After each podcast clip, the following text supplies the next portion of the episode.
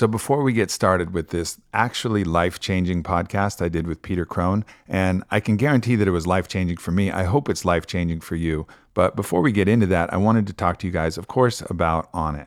And Onnit is really known. We're known for our supplements, we're known for our foods, we're known for a lot of the things that you can ingest. But one of the great things that Onnit provides is information. And that information can come in the form of workout plans like the On Onnit 6 program with the body weight, with the steel mace, with the kettlebells that'll lead you through like a six week program that's going to bring you to the best physical conditioning that you can do in a six week program. I really believe that. Like this takes you back to the foundation of movement itself, which is super important. And then also explore the blog, explore Onnit Academy and just find out information. If you're curious about the Game Changers documentary, all right, like look at the research and look at the things that we put out on the blog and check out the information and look at it for yourself. We try to be as neutral as possible. We're definitely inclusive of as many ideas as you can imagine, from a carnivore diet to exploring veganism to exploring all of the different things from a nutritional standpoint, from a mindset standpoint, including like fasting from social media, which we completed for a week. All of these things that are involved in human optimization, we share the information. So check it out. If you can navigate through onnit.com slash Aubrey, that'll lock in your 10% on anything else that you want to buy. But just poke around, poke around the blog, look for information, and I promise you'll be better for it after you finish that process. So I hope you guys go to onnit.com slash Aubrey, and of course, enjoy this podcast. So I could read you guys a bio of my guest, Peter Crone, that's on this podcast, but really that would not encapsulate anything about what this man has to offer. I've never sat in a situation where someone has actually broke down some of the mental patterns that I was really unaware of and gone through the process of rectifying those deep, deep, deep mental programs. I mean, I was pouring down tears halfway through this as he uncovered things about myself and reframed them in a way that has really liberated me.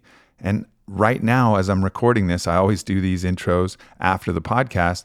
In many ways, I feel better now than I ever have. And I have to give a lot of credit to Peter Crone for doing that. So, this is a really, really special episode. And I'm so excited to share it with you guys. And hopefully, even though it talks a lot about my story, you'll find the parallels between my story and your story. So, please enjoy this podcast with an amazing human being, Peter Crone. Peter, welcome, my friend. Thank you. Such a joy to be with you. Yeah, good to have you here. We were just talking about all the mutual friends we have, and I think a lot of people have been trying to get us together for this conversation. Yeah. So hopefully we don't dramatically disappoint everybody with what I we're about to do. unfulfilled expectations. good, good. Yeah. I like it too. well, we were talking, man, and and uh, and I think both of us have been on a path where we're trying to figure out how to help people realize what we're capable of. yeah. which is far more than I think the world tells us that we are capable of, and, and the stories that Yeah. exist that have kept us kind of locked in these prisons of isolation and an idea of selfhood, Yeah. which is uh, quite limiting rather than the expansive nature of who we truly are. I, it's beautifully articulated. And I'd say that's really the game of life, right? Is to go from the perception of limitation and constraint and to expand into pure possibility. So what is it where do you start? You know, when you're talking with somebody Mm-hmm. and you know you have a lot of people from you know elite performers in a variety of different fields that come to you. Yeah. And you know, where's kind of the the foundation? You know, where do you start working with people who are who are looking to and, and kind of feeling that call Yeah. to realize themselves? Golly, I, I mean, a lot of it would be customized, but I think without sounding too poetic out of the gate, I start in love, Yeah. right? And I mean, end in love. Yeah, too. that's kind of like where the circle comes. That's the Ouroboros of Yeah. of the game of life, right? If you start with love, and then you can find your way back after you get lost a little bit. it's that remembrance, right? Like what I call sort of a cosmic hide and seek, right? So it's sort of the quintessential straitjacket of our minds, where in a Houdini fashion, we've created these illusory constraints, and now the game is like break free, right? So It's like the it's like escape room. Yeah. It's like it's like we've created this giant escape room game where we get in and there's clues everywhere. There's clues in the ancient religions, there's Uh, Yeah. clues in the mystical texts, there's clues all around us. Yeah. But we have to figure out our way out of this this room that we're in that, that keeps us stuck yep, and unhappy and, and prescribed to a bunch of different drugs and things and, and intoxicants and things that are keeping us in this room and we're like, but but the clues are there. the ultimate scavenger hunt. Exactly. Your own liberation. Right? Yeah. Exactly. I mean, that's that to me is the game that I love playing with people. So to answer your question, like that's where I start is the love is the container. So that people feel even in the face of their own perceived limitations that they're actually held and safe. Um, because I don't think many humans actually experience that. And that's no slight on parents. I think parenting is an incredibly challenging undertaking. Um, but nonetheless, I feel most kids at some point are convinced that just who they are by themselves is no longer enough. And for that reason, we develop these adaptations, these behavioral survival mechanisms to become someone. And so by me holding a space of it's okay, it's okay, whatever you're going through anxiety, depression, addiction, uh, divorce, um, loss of business, and loss of someone like it's okay. So that's the place to start. And I call that the the quintessential maternal energy, the quintessential mother that no real mother could really emulate. And that's again no knock on women.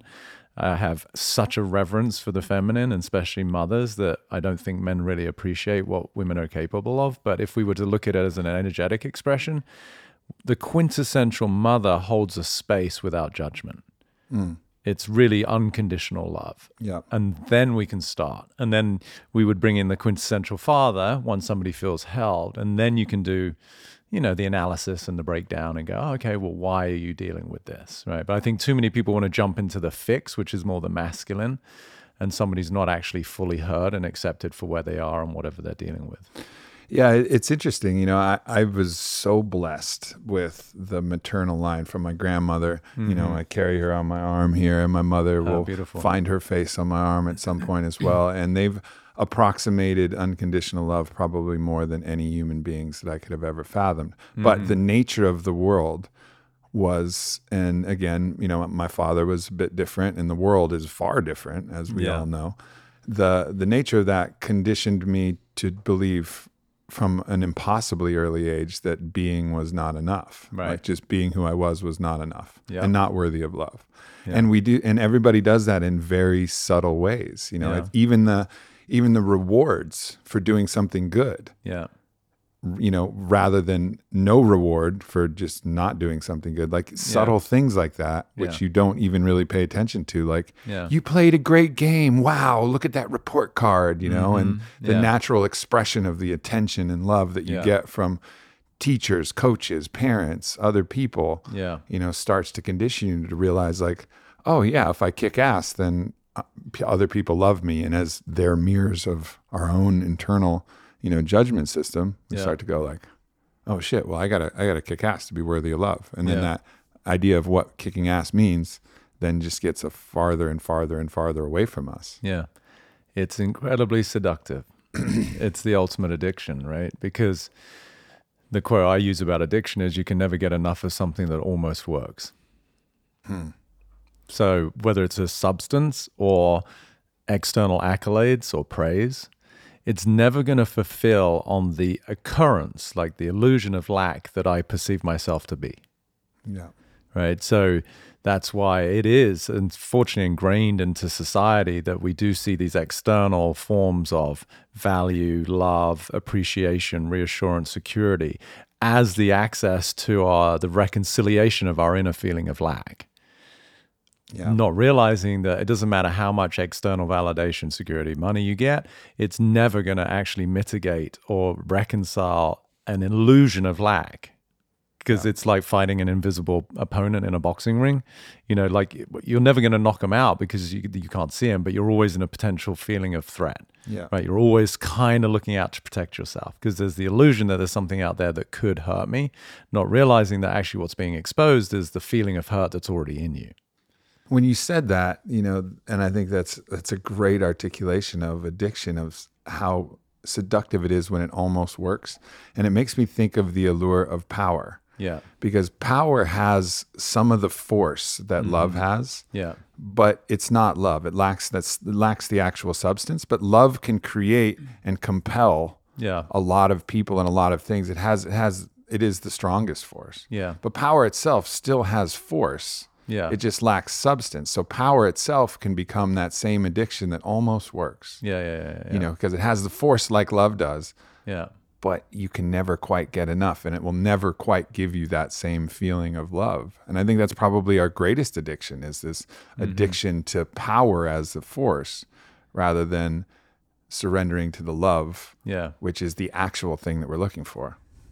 I mean, again, beautiful, and and there's no surprise people have been trying to get us together, right? We could probably sit here for days and have these conversations, but you know, let's uh, we'll stick with what we got right now. But like, I think what I hear in the way you describe it is obviously the more quintessential understanding of power, which is sort of this individualized, uh, humanized form of power, because which what I hear is there's an underlying agenda with most people's sense of power. Now, I would say is the distinction between love and power in the way that you're like mm-hmm. describing it, because love doesn't have an agenda, is the way I put it. Right? Love is all embracing. Love is all accepting. Which is going back to what I said earlier. When when I meet people, it's that.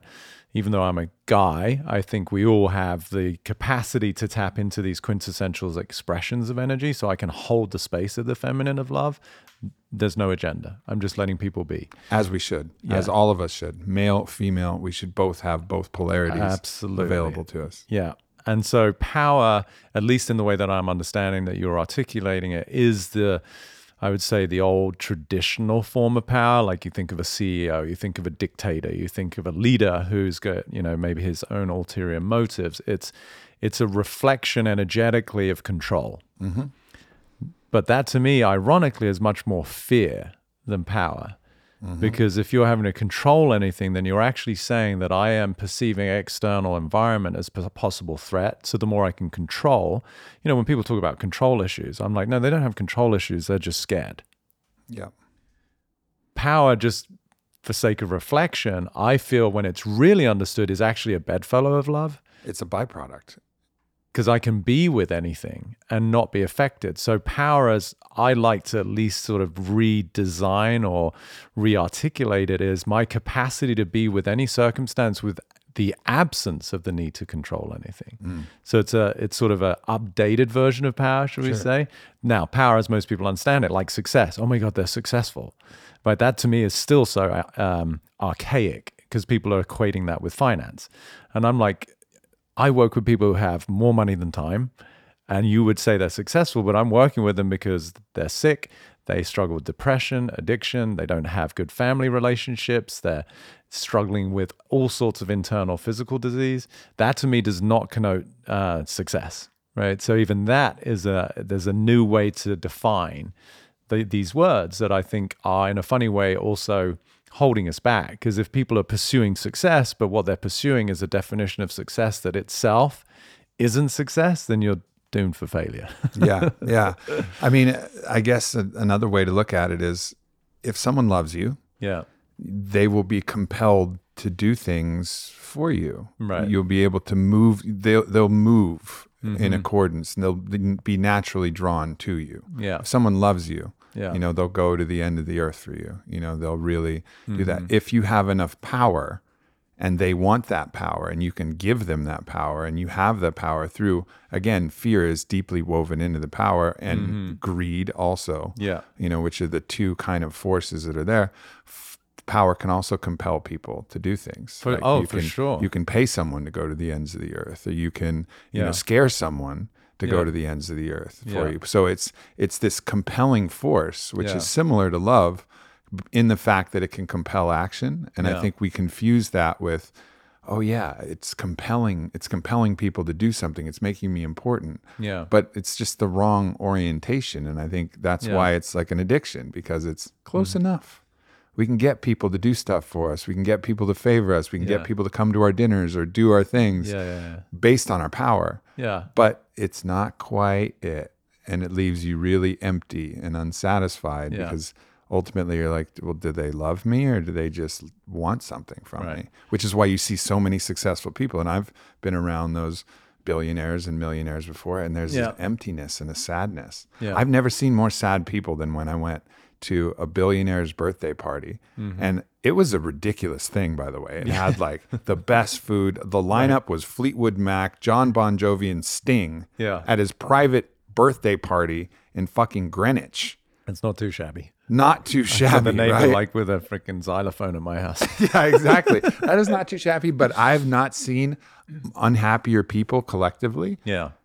Because I'm fairly sensitive to the energy. I've never seen a collection of more unhappy people. Yeah.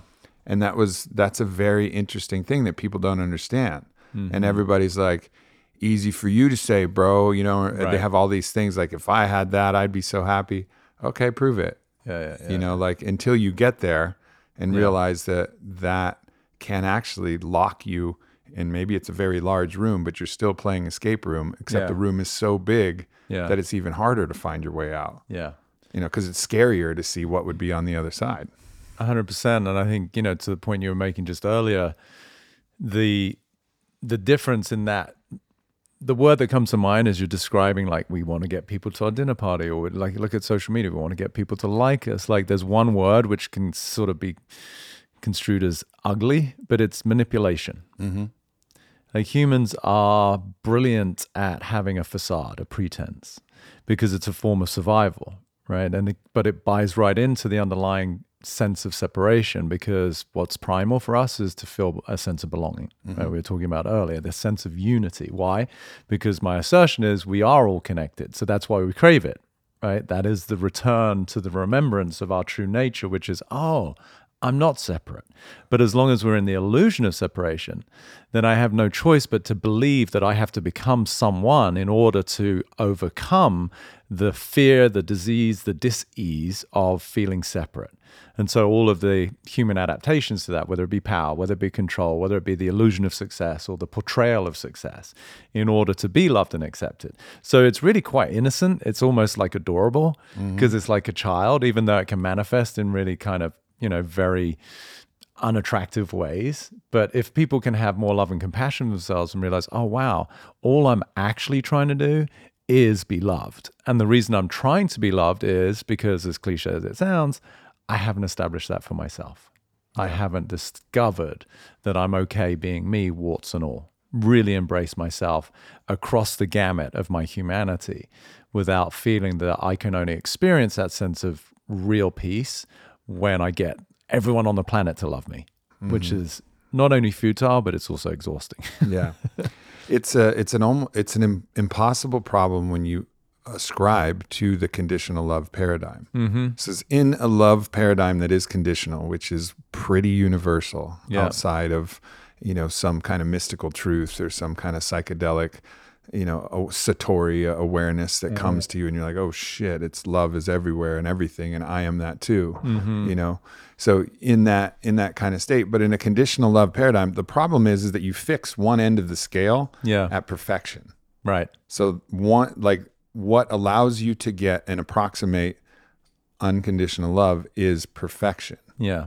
And so anything that we fall short of Yeah. from perfection in the conditional love scale is a reason not to love ourselves. It's a Right. reason to hold a grievance against ourselves. It's a reason to hold a judgment. Yeah. And the adjudicator is our own psyche, superego, whatever, the thing that doles out how much love we give for ourselves. Yeah. Well, we for sure, more than anyone else, know that we're not perfect. Yeah. Of course not. Yeah. You know, because this perfect, this idea of perfect is an illusion in and of itself. It's not something, maybe something you could strive for, but not something that you should judge yourself against because it's an impossibility. Yeah. So everybody is holding grievances against themselves. Mm-hmm. And those grievances then prevent us from giving ourselves, allowing ourselves to feel the love that we should feel for ourselves because it's just a lifetime of grievances.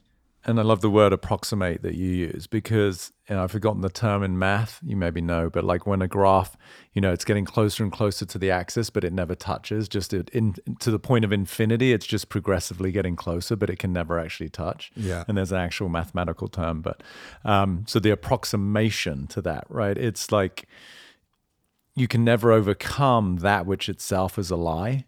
So the quote I use, I, I love writing in quotes, and in my book, that's the sort of the main format. But as you speak, the one that comes to mind is, I say, please never become perfect. You'll have no one to relate to. yeah. Right. Yeah. Because you also be you also be full of shit. That's the other that's the other problem. Exactly. With trying to become perfect yeah, and thinking that because again, as you said, it's a subjective commentary. Yeah. Like, what is it? Like, and it's up to the individual. Really, you know, I, I, I said on another podcast somewhere, I said, like, perfectionism is a behavioral adaptation to insecurity, Mm-hmm. right? But the insecurity itself is illusory. It's a lie that there's something inadequate about me. So therefore, I developed this need for perfectionism as a compensation. But again, it's like the house on sand. The behavioral adaptation, regardless of how immaculate my house is or how perfect my body is or whatever it is that I'm using as my form of, you know, charade, it doesn't matter because it's being driven by the underlying sense of inadequacy in the first place, which itself is made up. Yeah. And that's why it can only be an approximation. Yeah. Because you can't overcome something that itself is based in linguistics. It's just a commentary or a narrative that you have about yourself that itself is untrue. I think one of the really interesting, uh, you know, practices that have developed is the idea of the Zen koan. Uh huh. Yeah. You know, this thing that kind of boggles the mind and doesn't make sense, and then Yeah. and it just shows how, with logical thinking, there's a fallacy. And here's one of my favorite ones. So imagine an archer shooting an arrow towards a target. mm-hmm.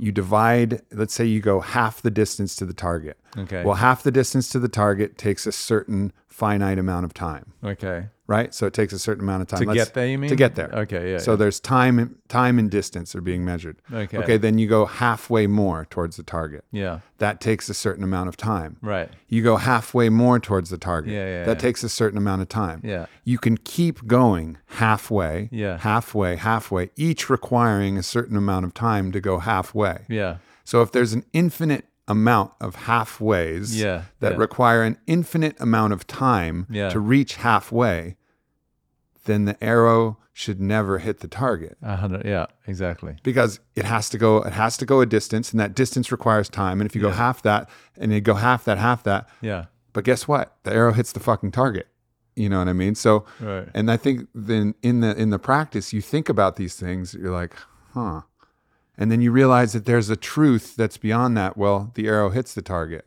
and so we can like go well there's all of these stories and all of these things but actually love is just love and it's who we are just Yeah. like the arrow hits the target and no matter how much we think about these other things they may not make sense Right. but in, in actuality it's true But it's beautiful if you really think, because I'd never heard of that particular koan. Mm-hmm.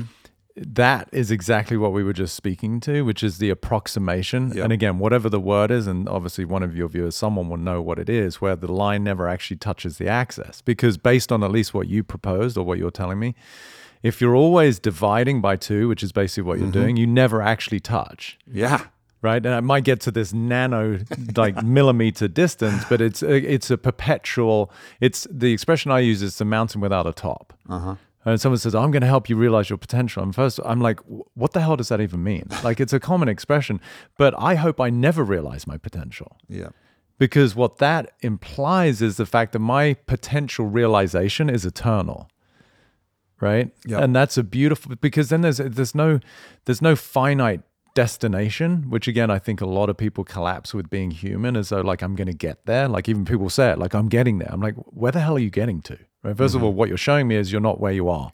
Yeah. The getting is the there. It's just it, it is an eternal process of unveiling what it means to be human to go right back to how you started this conversation right? Which is the capacity of what it means to be human is something that to me is infinite. And that's the beauty of the game. Because if there was really a destination i think this game would be kind of boring So, as you can tell in this podcast with Peter Crone, you're learning a lot about myself. I'm learning a lot about myself. I'll tell you a little bit more about myself as well. There's a couple things I love. One, I love when I'm in nutritional ketosis. I have more energy than in any other state that I can be in. Like, no matter what other supplements I take or no matter what other things that I do, when I'm actually in a state of ketosis, I have more energy and mental clarity than in any other state that I can get in. So, this whole keto fad is not only just good macronutrient profiles, it's good for metabolic health, it's also good for making you feel awesome. There's another thing.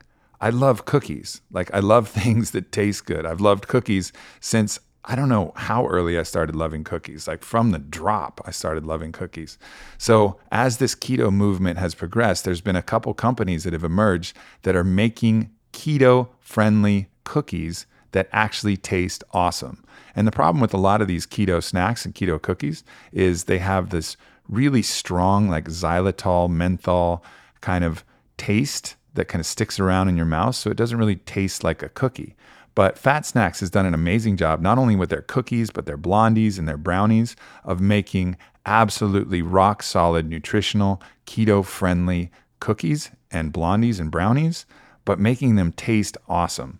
I blend them in my shakes. And basically, what I do is I make a shake and then I pulse in the cookies. And it's like I have my own like keto DQ that's available to me at the Onnit Cafe or at my own house.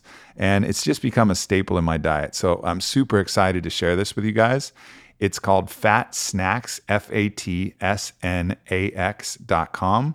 And then if you use slash Aubrey, so fatsnacks.com slash Aubrey, you'll save 10% and you guys can try out the sample pack. I like the chocolate chip cookies a lot, and the brownies and blondies are awesome as well. But explore around. They got a lot of great flavors, and just the food is awesome. And it's super high fat, and it's going to be really good for your diet, whether you're going for nutritional ketosis or not.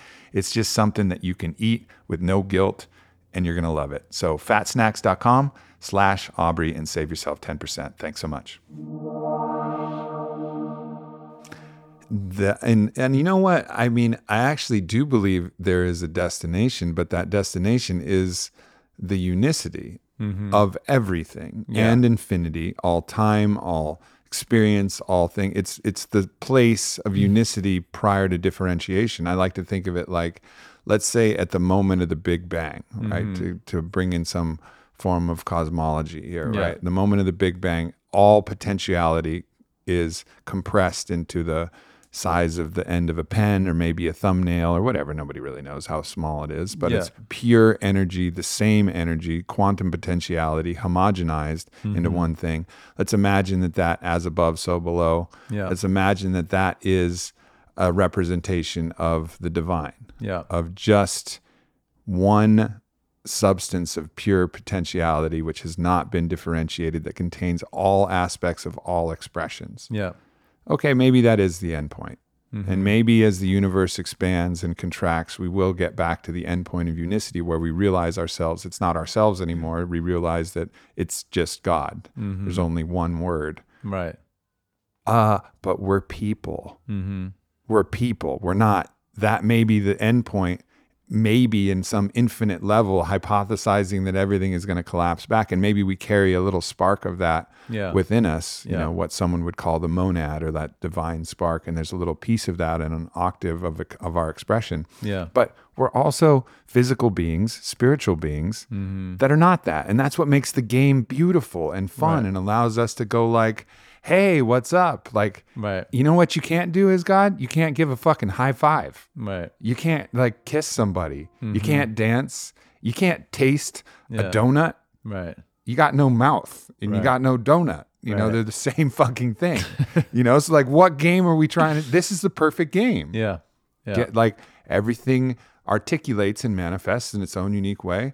And then, yeah, all right, if there is an endpoint, it's the complete collapse of everything that makes the game fun anyways. Yeah. So exactly what you're saying is right you know that even if there is an endpoint it's just the surrender of every bit of your identity and every bit of every aspect that makes life fun. And so what happens when if you were in that position be like well fucking hurry up and bang again mm. so that so that we can create all these worlds and all these people so we can get fucking lost again. That was going to be my point right? Like here we are talking about unicity and donuts. And yeah yeah yeah. but really i would propose or at least as a question in this discourse with you is like i get the because this is my work, if we bring it back to everyday humans who are struggling and really hurt out there, like I always want to have compassion for that because we can sit here in the comfort of this conversation and people are like, yeah, but how the fuck does that relate to me paying rent this month? like, when am I going to show up with donuts? so you never know. you never know. Landlord- donuts. donuts are pretty good. Land- landlord might have a penchant for like Krispy Kremes. Yeah. Um, no, so f- for I like the idea. Listen, I'm all about the unity and the unicity, and that is, you could say, one iteration of a collapse. But then you just spoke to it, right? Which is okay.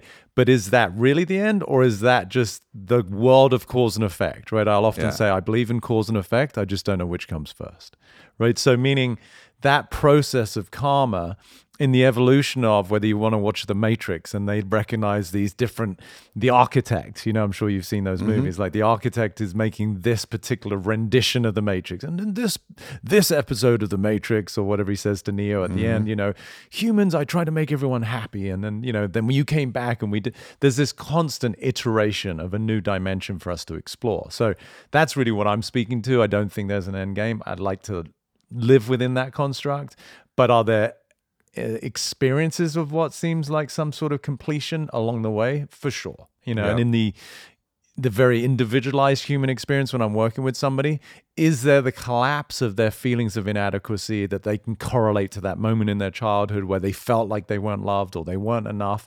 Is that a form of completion? For sure. Is it profound? Immensely. Is it liberating? 100% and it's the beginning of a new dimension Yeah. which is now I'm no longer in survival. I've collapsed into my unity and my true nature of love and peace. And from there, I get to play a different game now, which might look like I don't have anxiety, or it might look like I'm going to influence a community in a way that previously I couldn't because I was too too busy trying to be sort of accepted by that community, Yeah. right? So I think it's like playing a video game that has again no quote unquote end, but there's multiple layers and levels that you keep working through. That that's the game I love to play. I think as a species, we're pretty uh, infantile in that process right now. The fact that people can't stand their neighbor and they still want to make people wrong for cutting them off in traffic. It's like, really, is is that as far as we've come? You know, mm. and you know, the It is- judgment. It's just Yeah. it's uh, it's very uninvolved, but no judgment of the n- Oh, no judgment. no judgment of people judging. you look at the you look at the ones who we would you know ascribe to them and whether they ascribe to it on the, their own but we mm-hmm. ascribe to them the title of enlightenment so you can take a, an ancient example example of christ right mm-hmm. Mm-hmm. presuming that the stories about him i'm sure as as we were talking about before this conversation you know many of them have been bastardized and utilized for a variety of different purposes but if you actually read the story of of jesus before the night of his crucifix, crucifixion, before the day of his crucifixion, he was Yeah. weeping and praying Right. and and deeply having to reconcile. He's already Jesus. Right. Like understand, like this isn't like ah he was almost Jesus. Like Yeah. no, no, this is full Jesus. Right. You know, you're like you're full Jesus at this point. Yeah. Maybe maybe not like maybe oh you can say that it was only at the moment of crucifixion he reached his ultimate whatever whatever. Yeah, yeah, but regardless, it's Jesus, and Yeah. it's the night before he's being crucified, and you read this the historical whatever historical whatever was written about, and he's crying and praying and talking to God, Right. and saying like like f- basically like for real like i got like for real i got to Right. do this Yeah. and and that's like i think a beautiful story that we don't you know that we don't really pay attention to because we want to idolize this thing as oh it's Yeah. it's perfect. Yeah, he was yeah, just in perfect surrender. No he was uh, you know weeping and crying and praying like Yeah. are you sure? And then eventually he found uh, that place of acceptance and peace and it was like okay cool. But then even when he was carrying the cross it Yeah. wasn't like he was boldly strolling Right. With this, this. cross. I got this. He's carrying the cross and he's collapsing and Yeah. falling Yeah. and like collapsing in sweat because his body can't even handle it. Like Yeah. this idea of this perfect being who's just holding the cross and Yeah, like yeah, yeah, yeah. and like smiling the whole way because Yeah. he was still working through the human shit. Yeah. And when I talked to Raghu Markus, who is you knew who knew Maharaji and knows Ram Dass quite well, Okay. and I asked him because Ram Dass seems like a closest approximation of someone that I've found that's reached a certain state of enlightenment Yeah. in this life. I was like, how is it being around him? Does he still have the human stuff come up? And Raga, without hesitation, was like, yeah, for sure. Yeah. Yeah, for sure. No. For sure, he's still got the human stuff. So that's beautiful to me because then we're seeing the best in what Maya, and again, this is a judgment, it's a positive judgment. So regardless, it's still a judgment. But in my mind, judging the best of us. If, Yeah. I, if you judge the best of us and say, oh, yeah, the best of us Yeah, yeah, are still struggling and they Yeah. still have human shit come up. yeah, yeah. They've just figured, they figured a lot of stuff out and Yeah. they're pretty good with, you know, a lot of things that a lot of people wouldn't be. But even Jesus or even Ram Dass, like, yeah, they still got the human shit. They're still on their own journey. literally and figuratively. Yeah, yeah, exactly. Um, no, I mean, and I would say what you're speaking to is my work. Yeah, That is because most experts, you go and see a specialist of some description, whether it be a spiritual teacher, an astrologer, a life coach, a therapist, a psychiatrist, they're trying to help the person, which seems so well intended. Oh, you have anxiety. I have my sort of litany of methods of solving uh, anxiety. If you have financial problems, you see a financial specialist. And so we we appeal to someone's problems with all the best intentions in the world. But as it come as it sort of relates to these deep feelings of inadequacy, like the human part that we're talking to here, which really to me is the precursor to suffering. For me, the real game, and you just articulated beautifully about Jesus, is it's not about the reconciliation of that. It's not about the perfection of it. To me, it's about the integration of it. Mm-hmm. Real love isn't about honoring that which is personified in this articulate, elegant, perfect way. Real love is embracing all that which is equally imperfect. yeah, And that's what I believe we're all learning is in lay terms to embrace our, our humanity, flaws and all. Eh, rather than playing the game of I'm going to hide my flaws because I believe that's how I'm going to get loved. It's completely the opposite. And why, when I speak to people about relationships, relationships don't work. Mm. Because from your first date through, usually certainly the first few months, what are you presenting? Those attributes of yourself which are your most attractive makes total sense. But you're denying the fact that the beauty of relating to another human being is not in that which is your ambassador, but rather that which makes you human. yeah. And that's where I would love people to find more acceptance for one another is with your flaws. And again, it doesn't mean that we have to advocate for flaws. It's just as real as your assets. You know, Yeah, it's, it's, not it's not the manufacturing of flaws. no, no. To oh, look, look how imperfect I am. Love me more. That would be another form of manipulation. That would be another right? manipulation. No. Don't worry, we all got plenty. Yeah, you don't have- don't need why- to create some. You know, That's like- why I use the quote, like, please never become perfect. You'll have no one to relate to. Yeah. And so love, if you really understand that the actual the energetics of love, not the romantic connotation or, you know, you complete me, uh, all of that celluloid and Hollywood's interpretation of love. But really, love is the container for it all. So love is sufficiently vast that it makes space for that which is also seemingly unlovable because it's not as attractive. That is, I feel, the container we're in, that we're all develop, developing true love in the aspect that it can embrace everything. What's what comes up that's interesting to me is like, all right, great. Yeah. You get that. Yeah. Right. But then you're trying to go out on a date.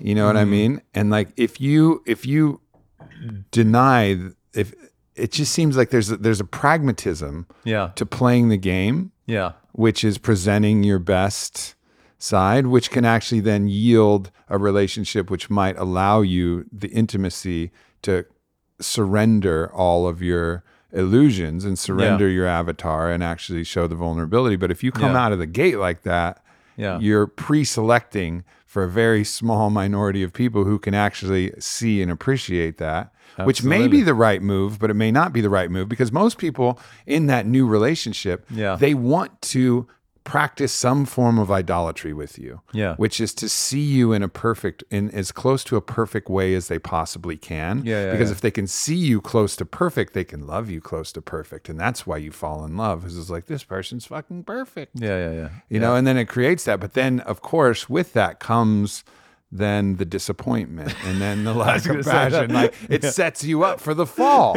Yeah, yeah. at the same time but it's like it's a weird thing of like can you come out of the gate Yeah. with that blistering vulnerability and truth Yeah. or are you just going to be like well there goes another first date that fucking didn't go so well or there goes another business meeting Yeah, that yeah. didn't so there's this interesting tension between recognizing and i'd love to get your opinion on like how Yeah. you reconcile it because there's interesting tension between playing the game playing chess Yeah. Yeah. Yeah. Yeah. and just being in truth like chogyam trungpa says like a person's decency is the absence of strategy Mm-hmm.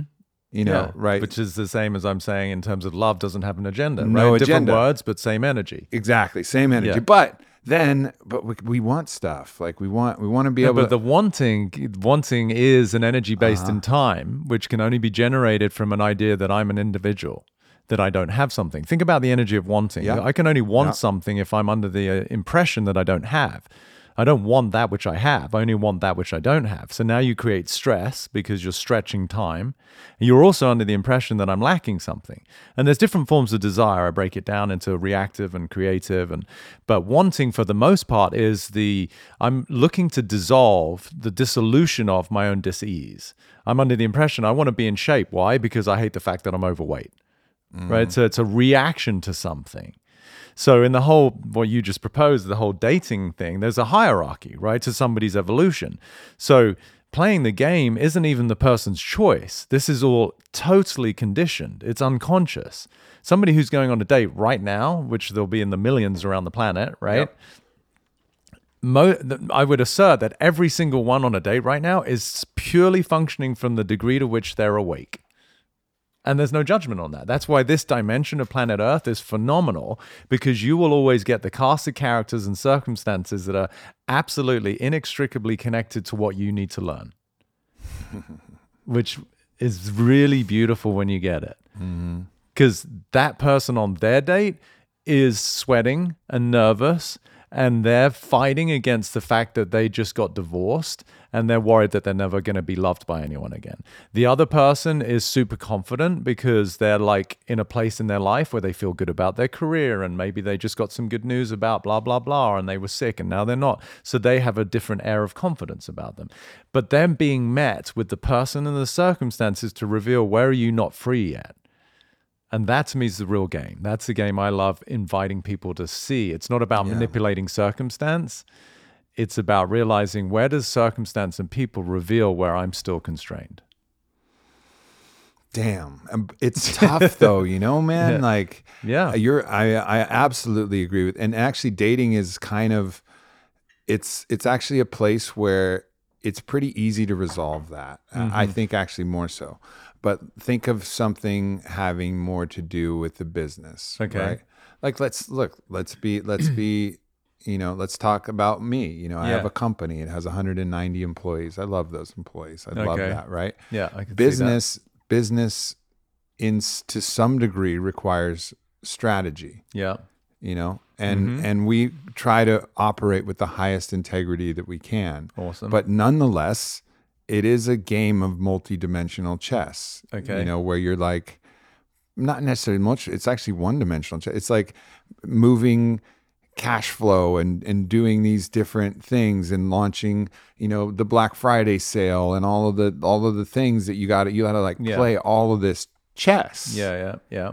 which then can create, I guess, some kind of tension, which in in essence you just want to be Mm-hmm. Yeah. and be like, here is everything. Yeah. And if you like it, great. And we and, I try to do that as much as I can, but Yeah. it feels like there's a necessity to just play business chess Yeah. or play some kind of some kind of game. Yeah. But that also is a place where I'm not free completely. Yes.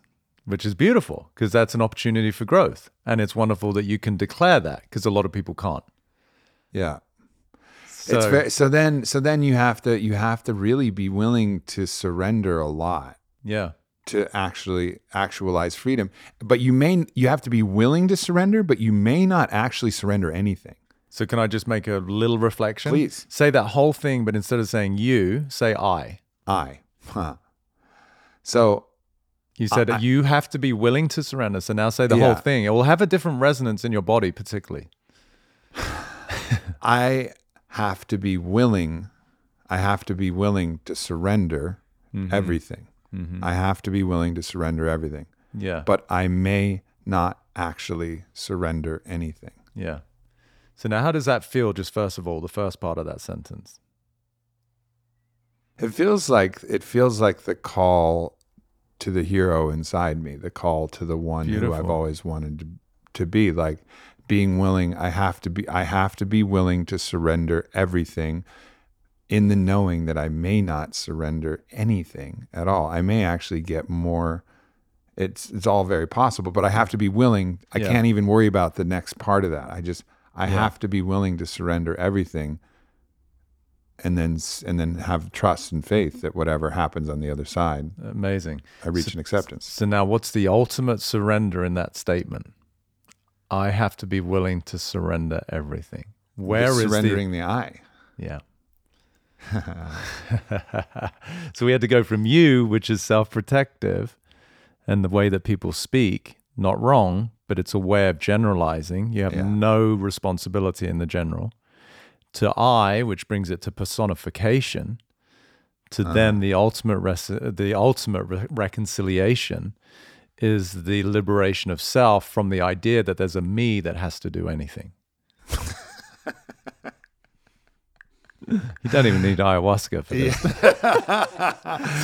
yeah, man. I mean, that's that's it. That's you're really you're really into the thing. And and the thing is the surrender of identity is mm-hmm. the scariest thing because there's the identity itself is it's almost like an entity that's fighting for its own survival to a certain I would degree. drop the almost.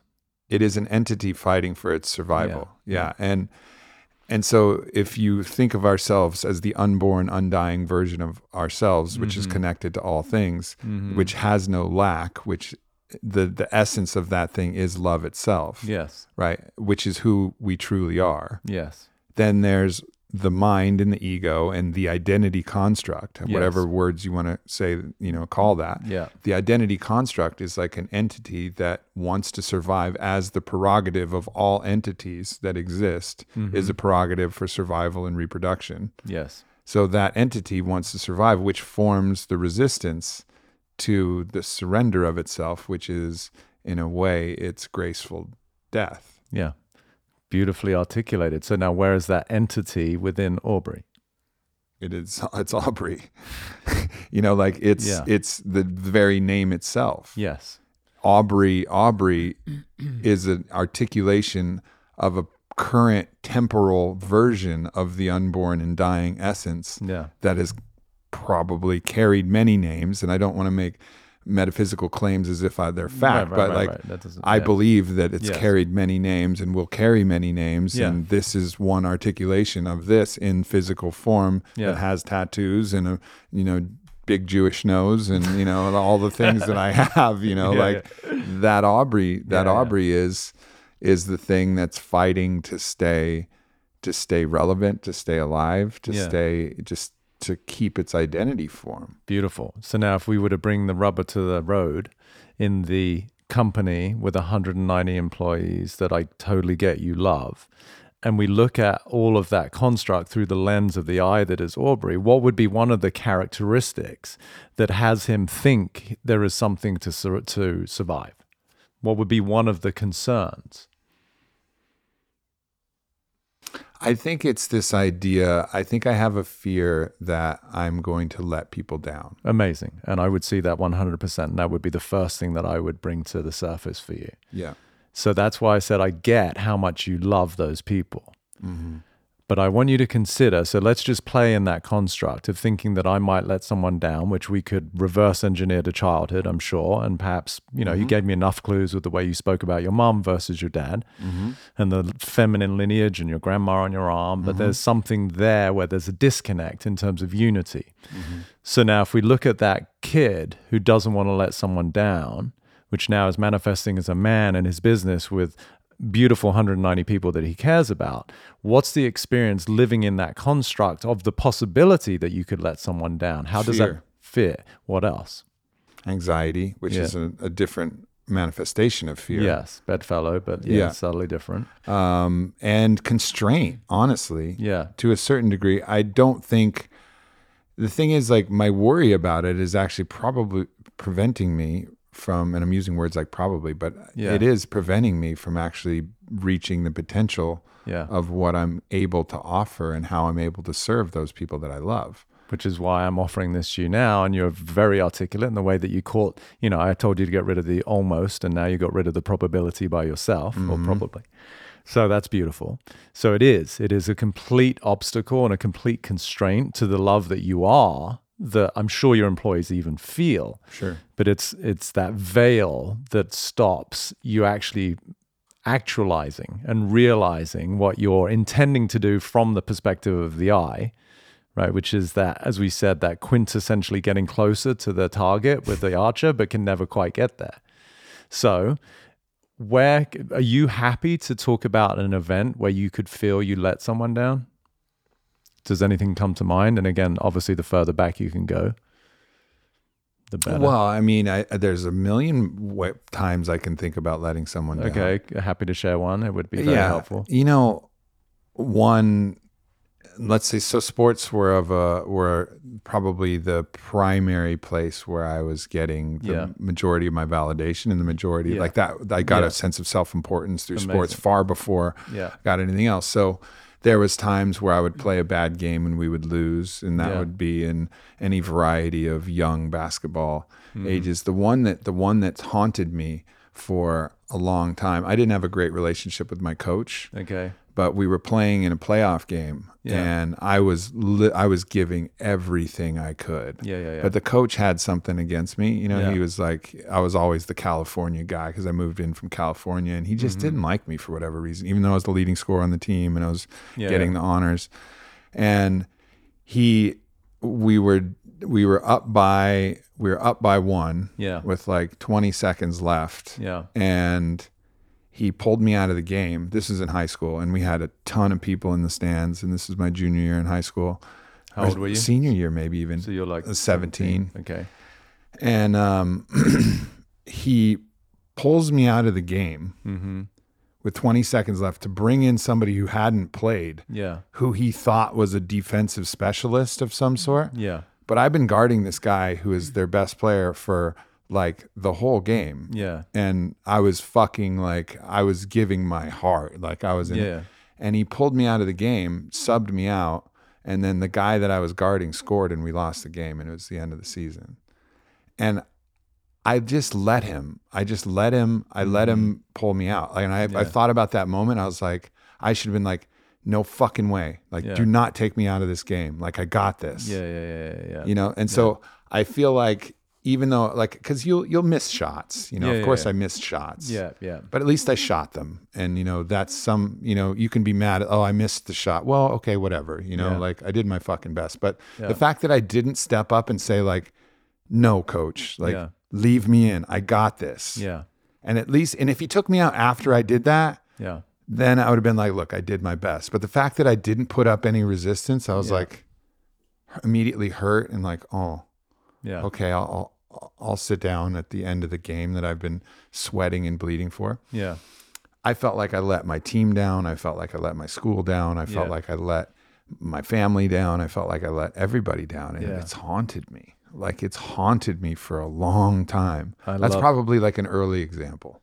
It's beautiful. And, you know, not to preempt the future, I think it's beautiful it's coming up in this conversation because not only is that I, my intention is this is going to be so powerful for you, but also the people that, you know, love you and follow this. So, I'm using this as access to something very powerful, right? So the idea of 190 employees and you don't want to let people down, we can reverse engineer that to an experience when you're 17, you're giving your heart, which I would assert is what you do every day. And oftentimes as a reaction to the fact that it still haunts you, right? So it's uh, the term I use is past hurt informs future fear.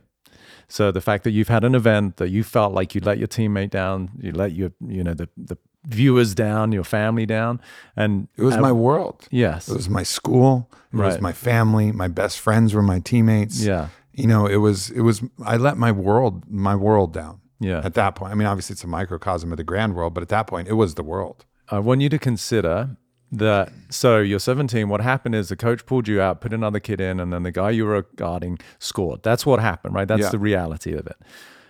I, I use the expression life will present you with people and circumstances to reveal where you're not free. So at that moment, it had nothing to do with the coach, but it was part of the karma of your soul's journey on this planet was to reveal where you weren't free. Right. In this case, we could argue the lack of freedom was in self expression, that you wanted, no, I'm going to stay in the game. But what I hear more than anything, which is, I hope, going to give you so much freedom, is what you weren't allowing for was your humanity. Mm-hmm. right? Meaning that you're 17, you responded in a way that was totally appropriate to who you were at that moment. Right? Yeah. Now, you've grown, you matured, you've obviously super articulate and educated, you've studied. So you could look back in hindsight and go, oh, I should have done this. But when we should all over ourselves, what we're actually denying is our own path, our own history. Yeah. Because again, what happened at that moment couldn't have happened any other way. Why? Because it didn't. yeah.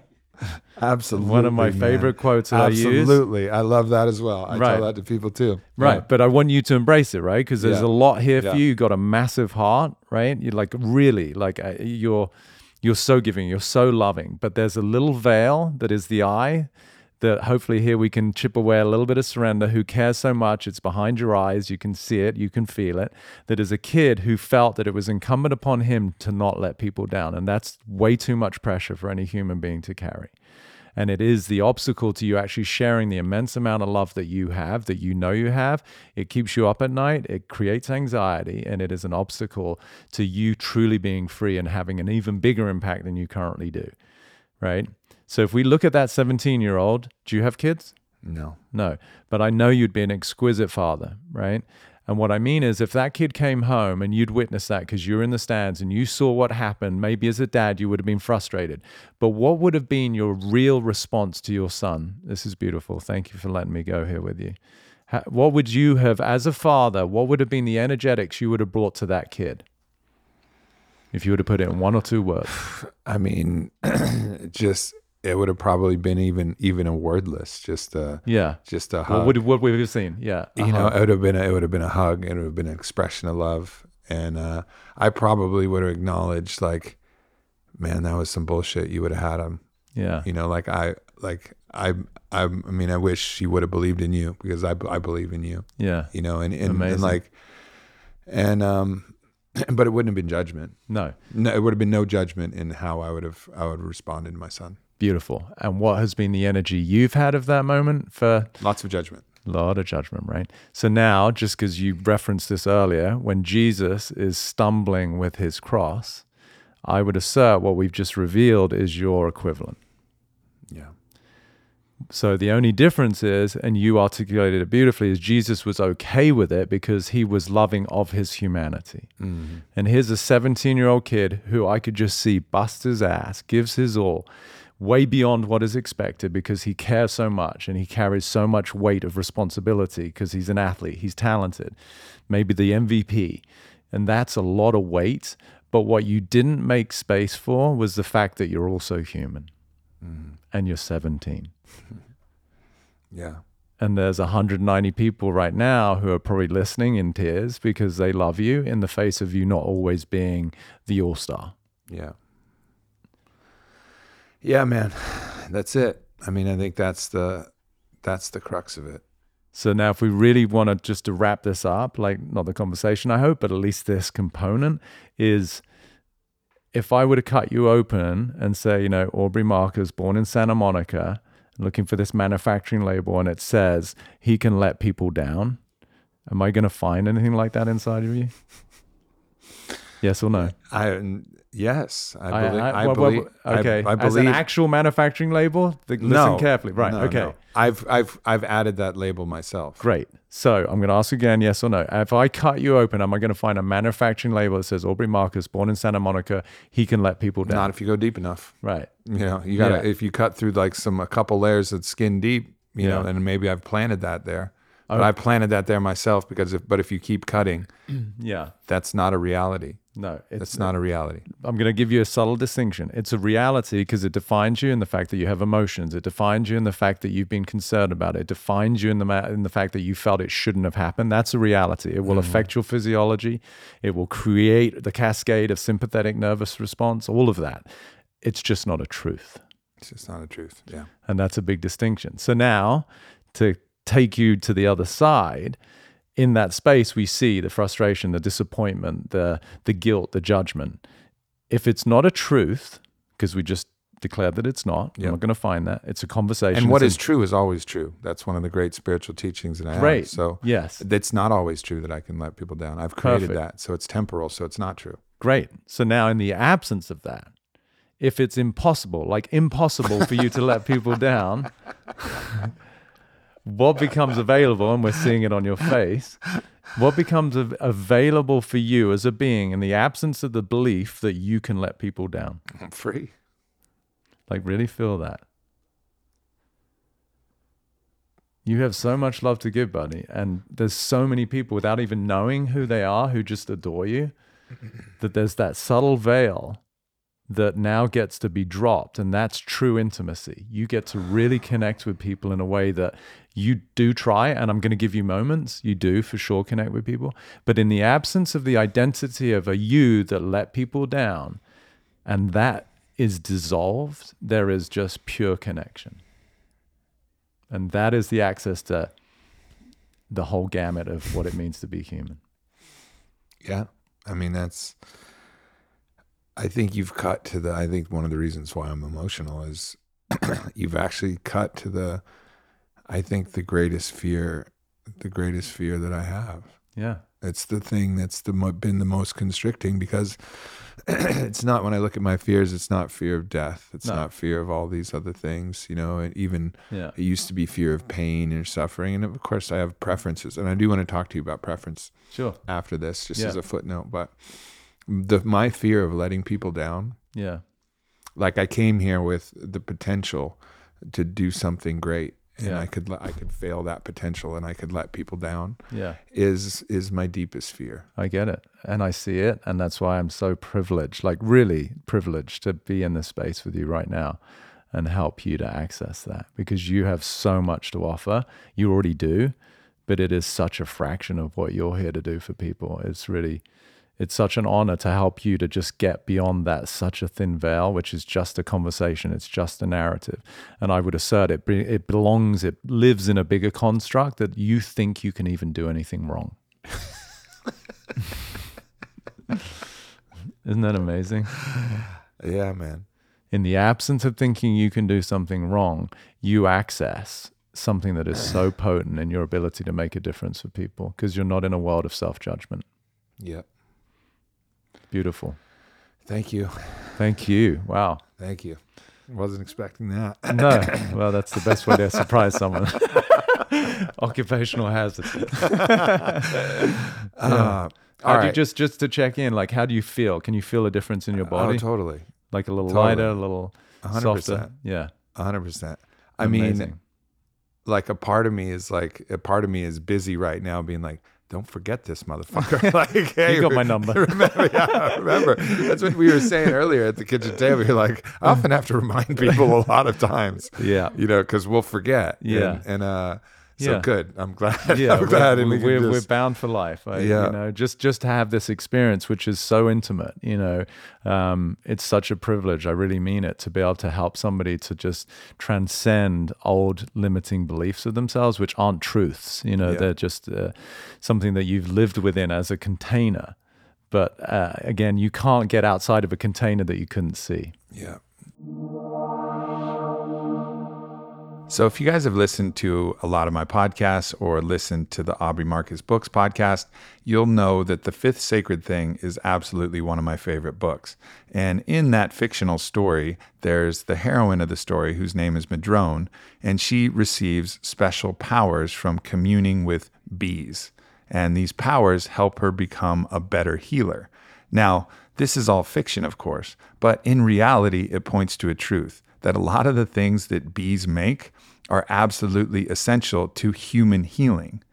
And maybe not essential in the case that we won't survive without them, but they're absolutely helpful. I've been taking bee products for athletics, for cognitive performance, for just overall general health since I was young, since I was a teen, hooping and playing basketball for Westlake High School. I've been taking bee pollen and taking propolis and taking a lot of these things. And I haven't seen a company come along to do it better with a wide range of products until Beekeepers Naturals came out with pretty much everything that you could be looking for to harvest the healing and nutritional power that bees have provided. Now, whether that's you're just getting the best honey, or whether you're getting the propolis, or whether you're getting the bee pollen or whatever it is, the royal jelly, all of these things have all kinds of benefits from the enzymes, from the vitamins, from all kinds of the nutrients that you'll find in there. And Beekeepers Naturals just does it the best, flat out the absolute best. So if you don't know about what bees can do, like this is a great opportunity to check it out.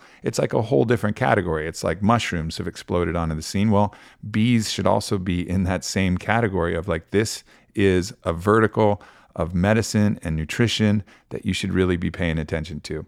So definitely check it out. Go to beekeepersnaturals.com slash Aubrey. That's B as in the bumblebee, B E E, keepersnaturals.com com slash Aubrey and you're going to get 15% off and you can explore and try these awesome products. So thanks for supporting the podcast as always. Thanks for supporting the bees and thanks for helping yourself live the most optimized life you can. Once again, beekeepersnaturals.com slash Aubrey. All right, I want to go into preference because Okay. I think preference is something that also is keeping me and the preference, I'm going to take it to the base level of pleasure is preferable over pain, So again, Pleasure pleasure, is preferable, preferable over pain. Got it. Got it. right? So, and there's, uh, so in that world, there's going to be desire for pleasure, Yeah. aversion to pain. Yes.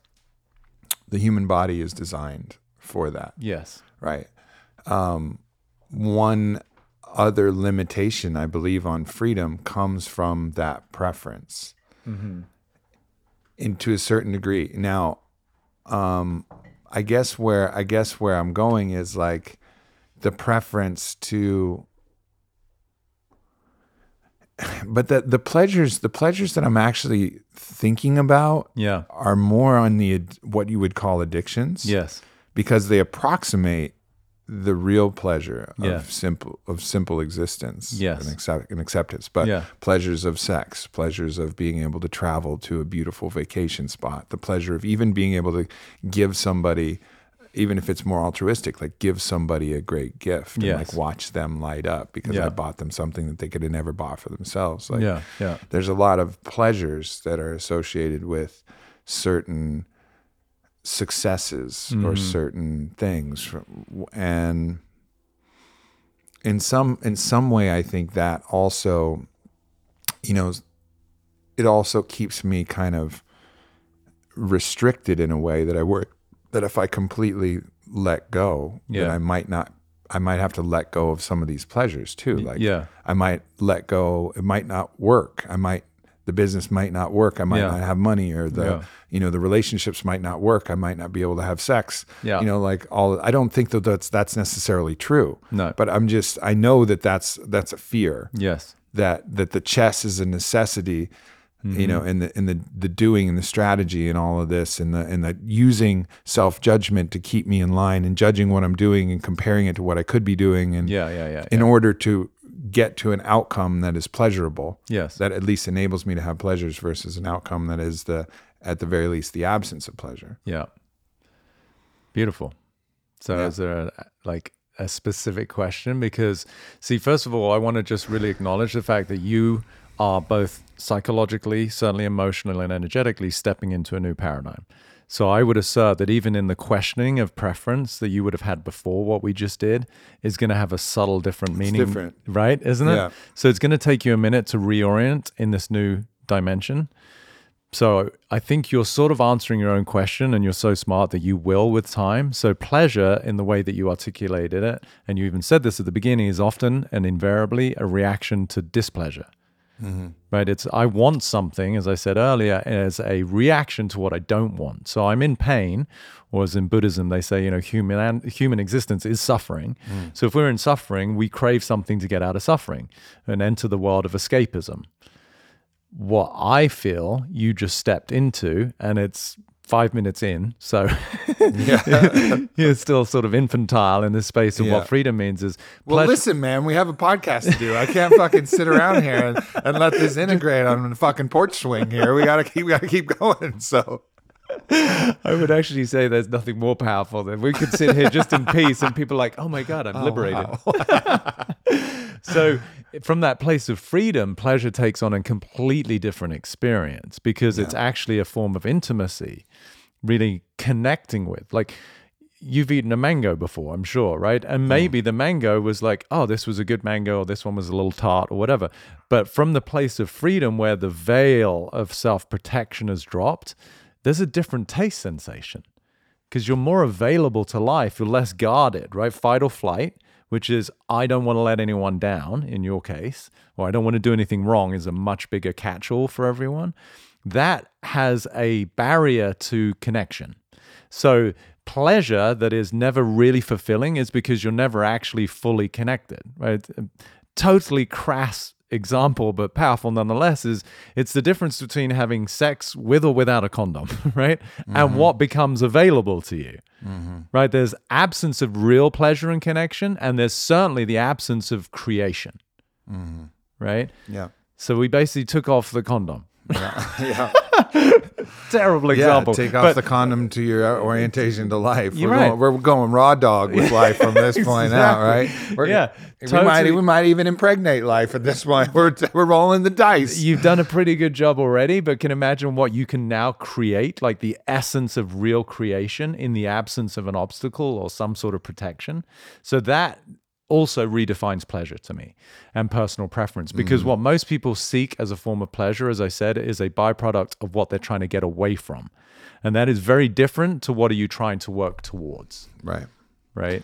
Let's all right. Let's take this. Let's keep going to my. Let's try and continue to liberate me from my personal traps. Right. Okay. When I think about when I think about money, yes. for example. Yeah. I have a I have a my spiritual what I call my spiritual home is a place in Sedona, Arizona. Okay, beautiful. It's beautiful. It's it's kind of an irreplaceable place. It's surrounded on three sides by national forest at the foot of Bear Mountain.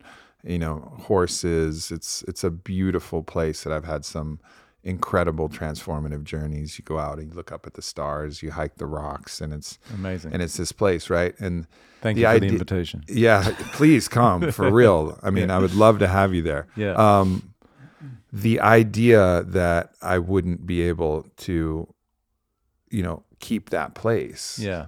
You know, is like it make it would that thought would make me very sad. Got it hundred percent got You know it. what I mean? Yeah, yeah, and yeah. so it feels like that in and of itself constrains me to a world where I have to create enough wealth. Yes. That I can sustain something like that. Like I can think of a lot of other trivialities that like I mean I'm not a watch guy. I got a I got a Tesla and it's good and I'm not trying to upgrade my Tesla, you know, like it's fucking fine. Like I'm good in a lot of things, but if it came down to like oh man, I gotta fucking sell my place in Sedona. Like I've, I don't want to sell that at any point in my whole life. Like right. I want this, yeah. I want that place forever. And I don't think that's really a reality. I think my fear is far, it has a much more yes. than the reality of that actually, yeah. it actually coming to that. Yeah. But I think there is some part of me that I maybe use as a psychological trope to keep me in line. Yeah. Maybe the entity of identity is like, yeah. Well, don't fucking don't go too far on and letting stuff go here, bro. Because yeah, yeah, yeah, you, then you have to get rid of your Sedona place, and you know how much you'd hate that, right? Yeah. No, powerful, powerful. So, what is the thing that we're looking to let go of here? Is the illusion, because even the way you speak about it, it's the place in Sedona. It's the exogenous, the external association right? I mean, I we've already popped you, right? Kansas has gone. I see, I see where you're going. Keep right. going. Keep going, please. Right. So you're under the impression that Sedona represents My what you home. Yes. yeah. right. It's so quick once you get on the other side of the BS, right? yeah. Now, I'm not denying that it's a beautiful place and that it has a certain energetic vortex that really is tangible, right? Yeah. Like, you know, if you stand in the middle of Fifth Avenue in New York, you're going to have an experience which is a byproduct of the buzz and the concrete mm. versus you stand under the stars in Sedona, for sure. But way more powerful than that is what we touched on. I'd say actually, you know, beyond touched on, we dove into the experience of freedom that you just got sitting on a couch in Venice, California.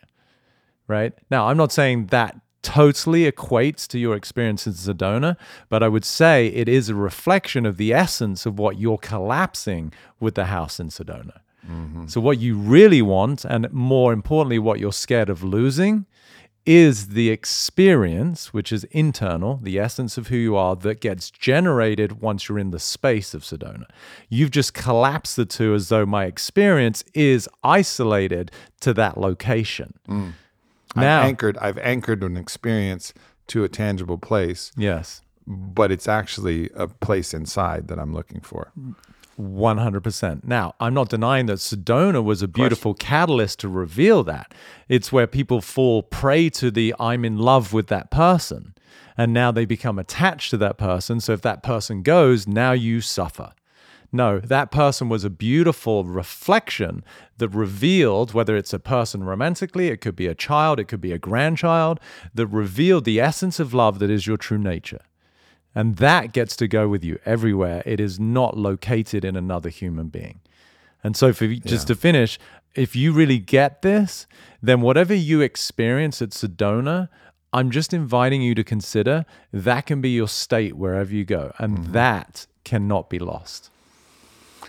Yeah, as as you say that, I can imagine, you know, in this other world, you know, the reality of me not being able to buy a tent at REI and a backpack, mm-hmm. and you know, shit, my friend Mike Posner just walked across the entire United States, mm-hmm. you know, and just kind of cruised around. Like I can imagine getting a tent and a good sleeping bag and going to the sequoias and you know sleeping under the giant trees and the giant stars and feeling something Yeah. exactly similar Yeah. to that state with minimal amount of resources required Yes. you know but it's about my internal state that that i have and, and it also reminds me so for one i think re- remembering that that's an internal state and then recognizing that even if i do want to explore something external that's beautiful i don't need to own a house Have it to all. do that because there's land available and there's a tent available and i can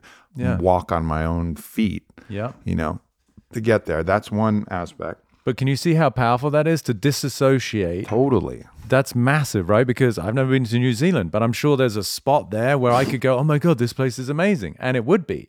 But it's not what is generating my experience of life. I'm doing that.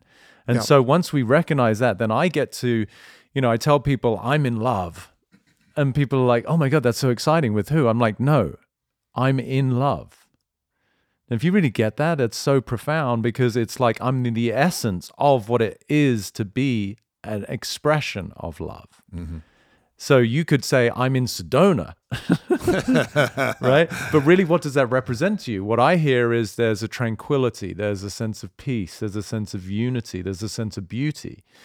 But you've collapsed through no fault of your own, it's unconscious, but collapsed those experiences with a geography of that spot versus going, no, the geography revealed those essences within me. yep And so you bring peace, you bring tranquility, you bring stillness and beauty into your workplace, which I'm sure you do, but it could be in a different essence, in a different, more profound depth, because now you're like, oh, hang on a minute. I am what's bringing that experience to Sedona. Now, that becomes a really powerful way to live life because it doesn't matter where you go. It's not associated with a person or a thing, but rather it is the expression of who I am at my essence. one of the teachings that struck me from Ram Dass was that he talks about love, you know, being a state of being that we that we can realize. We can mm-hmm. realize the state of love. And what the thing we fall prey to is some person will allow us to engender that feeling, which is a feeling. And when you're mm-hmm. in love, the moment you're giving it, the moment you're receiving it, you're just rising to the state of love. Yes. But if you anchor that to a person, mm-hmm. then that person becomes your source of love. Just like I anchored to Sedona, a source of equanimity, a source of spiritual expansion, Yes. a source of all of these other things that you mentioned. I think Yeah. very articulate.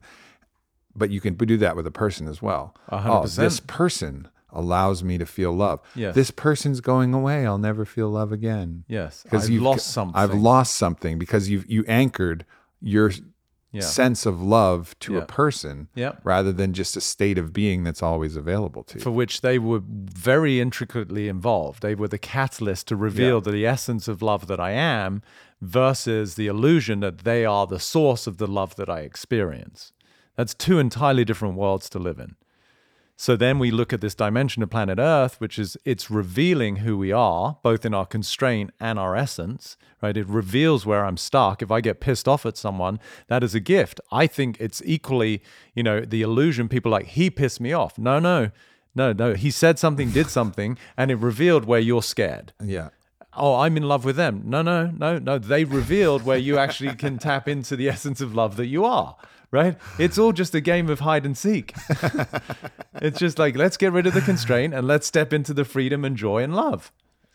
How, where do you get fucked up? I mean, you understand this, and you've also helped me understand this. I've Yeah. done a lot of journeying, a lot of work, and been with a lot of great teachers. And Yeah. in this conversation, and I'm not pumping your tires, but you've revealed things to me in a way that have been deeply profound, and and I'm, Yeah. you know, forever grateful for this conversation that we've had. Yeah. But it makes me curious as someone who understands this well enough to take me through this process in a way that's so deeply profound. Obviously, you've applied the same thing to yourself. Yes. Where do you still get fucked up? Where do you still where do you still find your contractions in yourself? And and what is what's Yeah. what goes on with you? Where are the where are the little traps that you find? Because that might, you know, give me or anybody else like a little indication of like, okay, okay, getting this, getting this, Yeah, yeah, assimilating. I got to integrate this. I got to Yeah, yeah. apply this. But and and you've done some of that. So so where are some of the future pitfalls down the road? I mean, the, the direct and honest answer is I don't know, right? Because certainly as it relates to future, I can talk about past experiences, yeah, or, right? or cur- or most What's current or- currently, you yeah, know, like playing shitty tennis the other day. right? But the difference is, and this is like a distinct moment, right? Because there's the, as an athlete myself, there is the expectation of how I know I can perform relative to what shows up on that day, uh-huh. which everyone can relate to, whether it's you're an athlete or not. It doesn't matter. You're a mother and you sh- you know shouted at your kid and you're like, oh my gosh, I'm a terrible mother. Same thing, right? Where there's some sense of self judgment.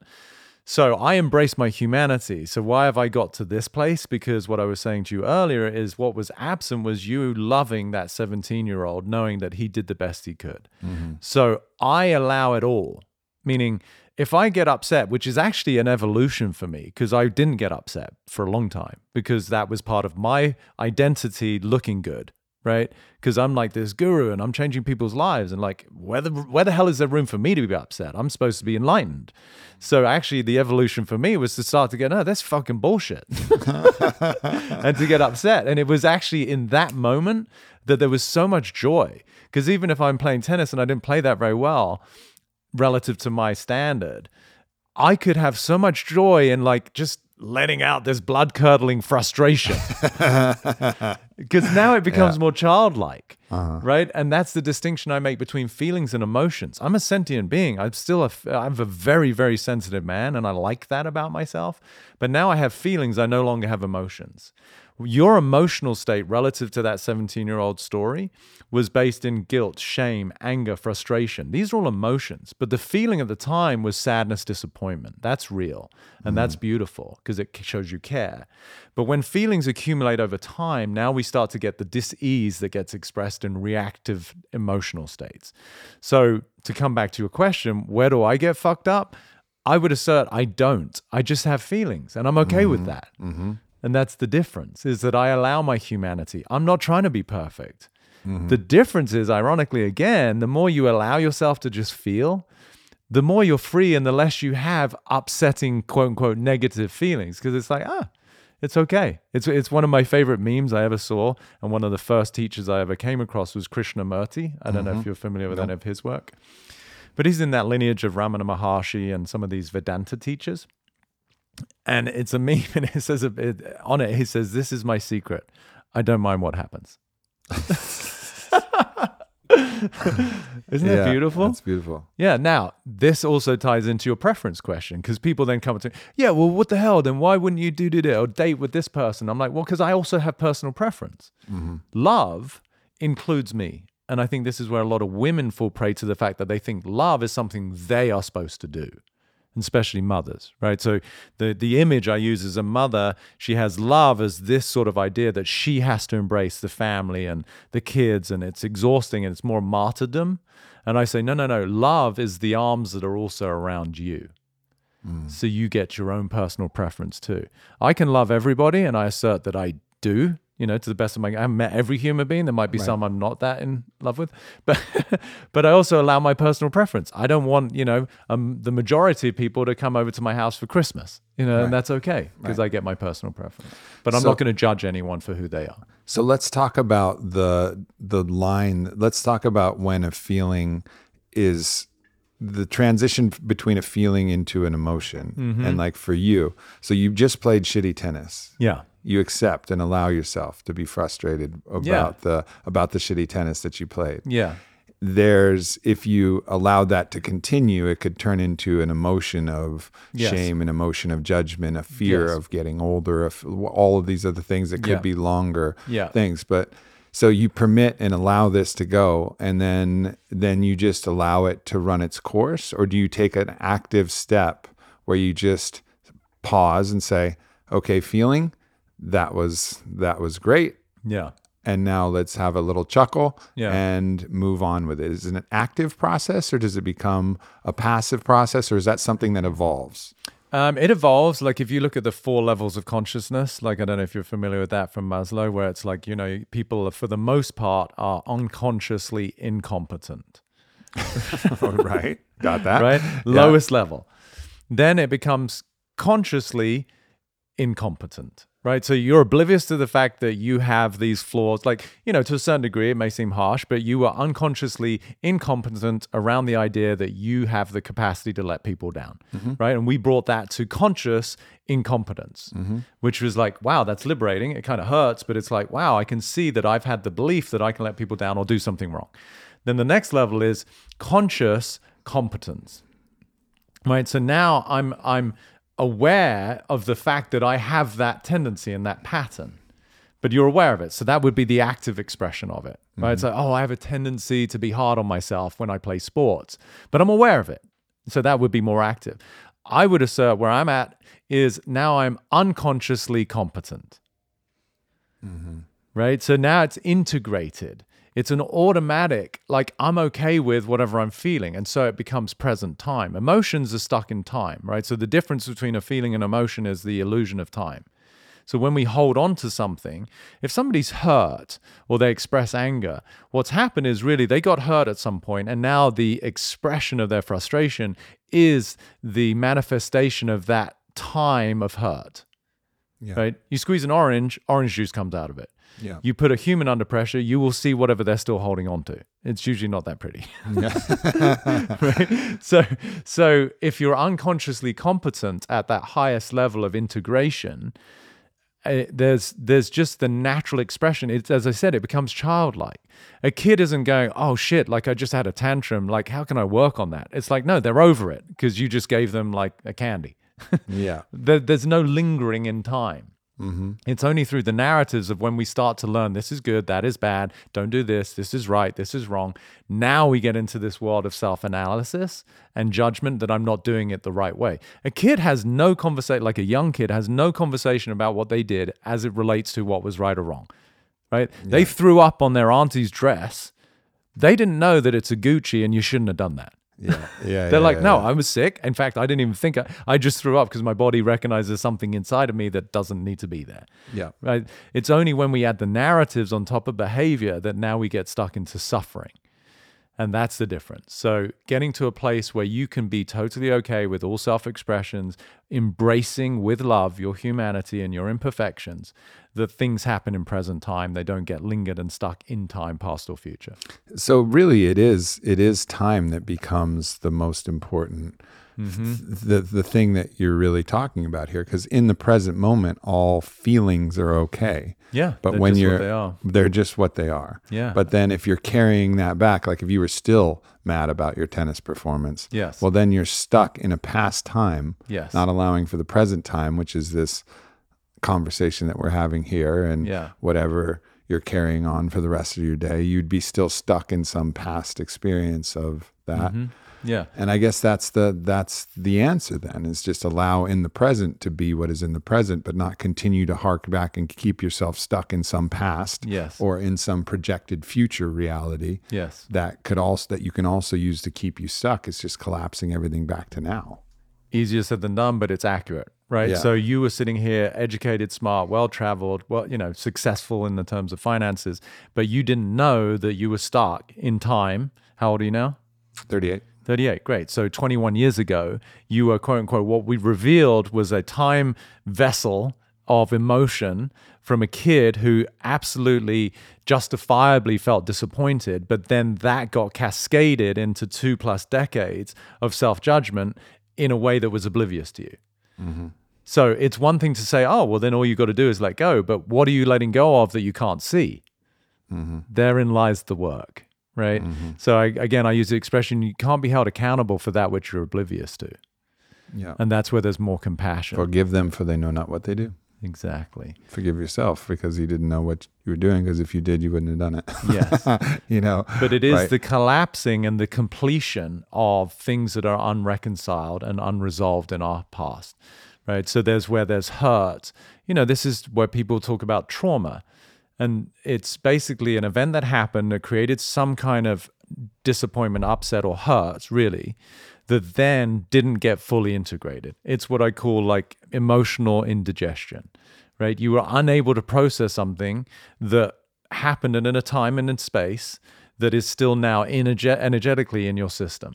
And freedom is the byproduct of processing those things that you haven't yet processed. Mm-hmm. And that's why to come full circle to why I said when I start with anyone, I start with the space of unconditional love, which is it's okay to feel whatever you're currently feeling and the things that you don't even know you're feeling that you've never been given enough time and support to actually bring back to the surface and feel again.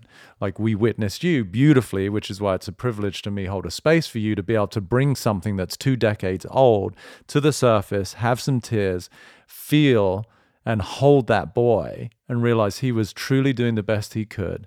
He's a sweet kid. He gave his heart and his soul, and there's still some stuff there, right? Sure. Yeah. And to be able to bring that, reconcile it, that now allows you to be more present, which is the access to more power. Because if I'm present, then I'm integrated and I'm intimate with my surroundings.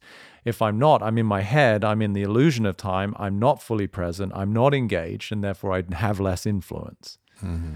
So the most powerful people are the ones who have less history. They're not dragging the quintessential baggage around with them because I'm fully here with you now. Yeah. And that's my entire life.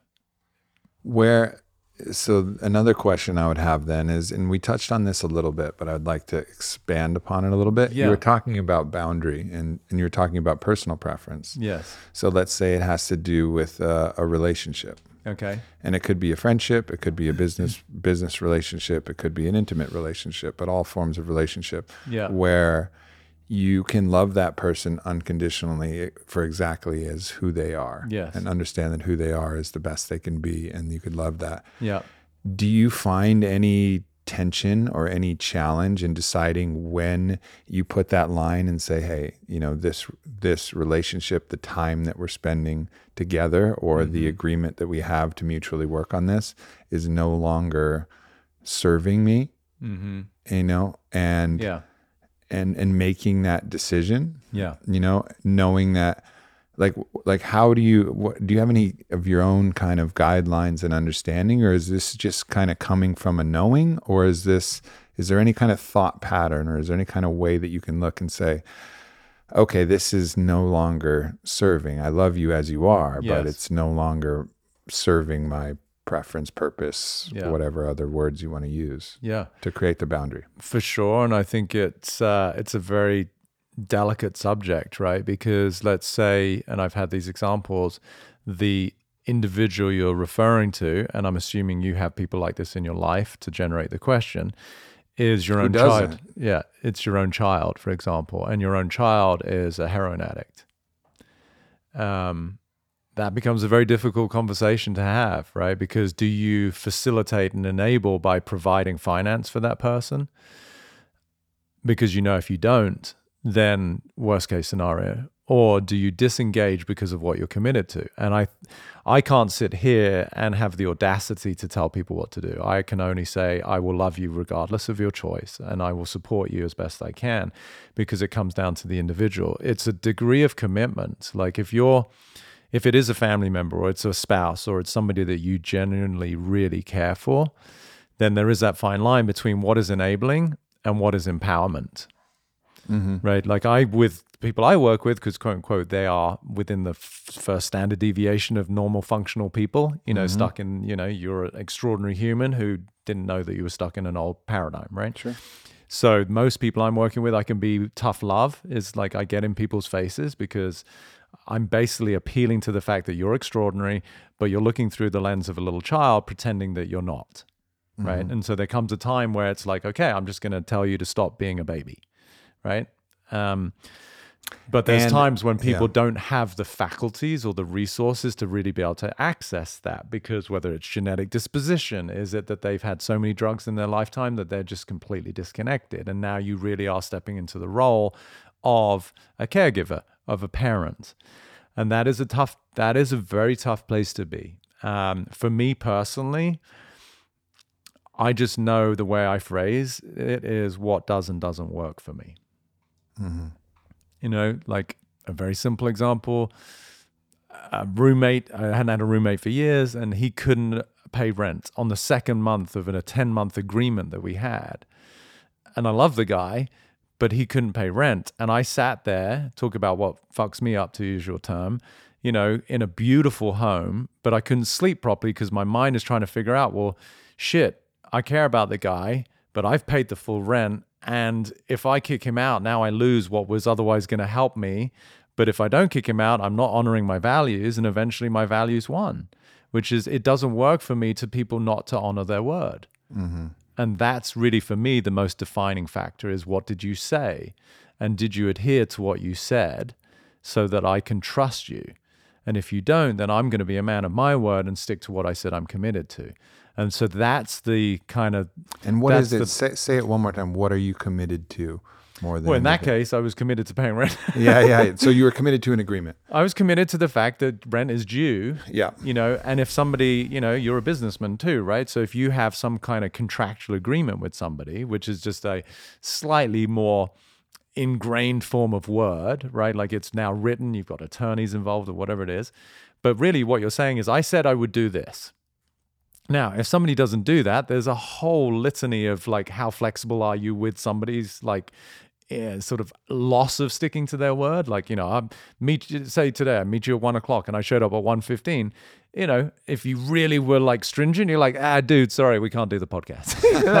that might be a little extreme, right? Of course. But I honor time and I honor your time, and so I want to be here. But the stuff happens, right? So but there's different levels of like, okay, let's take a marriage. That's a pretty serious commitment.